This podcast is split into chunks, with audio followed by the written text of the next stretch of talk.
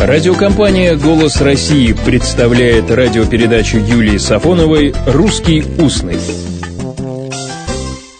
Здравствуйте. У вас есть прикол? Какой?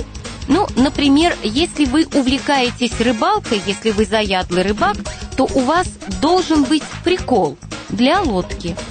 Если он прикол имеется, то лодка у вас прикольная. В смысле на приколе, на причале. А если вы уже давным-давно почему-то не рыбачите, и лодка у вас в полном бездействии заржавела, то она тоже на приколе. И все, что я рассказываю о приколе, это правда, а не мой прикол. То есть не хохма, и я вовсе не хохмлю и не прикалываюсь. В русском устном сегодня прикол, прикольный, прикалываться – это то, что вызывает колики в животе от смеха. Это все самое смешное и забавное. Вот есть, к слову сказать, хорошая передача на телевидении. Называется «Приколы нашего городка». А раз есть приколы, то есть и те, кто любит пошутить, позабавиться. Вот этих называют приколистами. А теперь еще немного о рыбаках и рыбках. Без труда не вынешь и рыбку из пруда. Это правда. А вот Хлестаков, как вы помните, он, конечно, трудиться не любил. А вот рыбку поесть, да не всякую, это пожалуйста. Хлестаков. Я люблю поесть, ведь на то живешь, чтобы срывать цветы удовольствия. Как называлась эта рыба? Артемий Филиппович, подбегая. Лабарданс.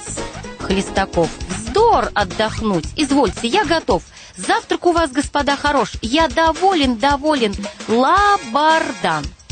А какой такой рыбке с таким удовольствием привирает Хлестаков? Лабардан – это просоленная или просоленная и провяленная треска без хребтовой кости. А бывают такие рыбаки, которые рыбачат не по правилам, промышляют в запретных местах, ловят рыбку большую и маленькую незаконными способами. Это браконьеры.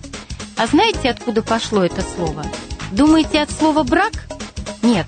Слово «браконьер» в русском языке с 1-3-19 века – Пришло оно из французского языка, а французский браконьер первоначально ловчий, охотник с собаками.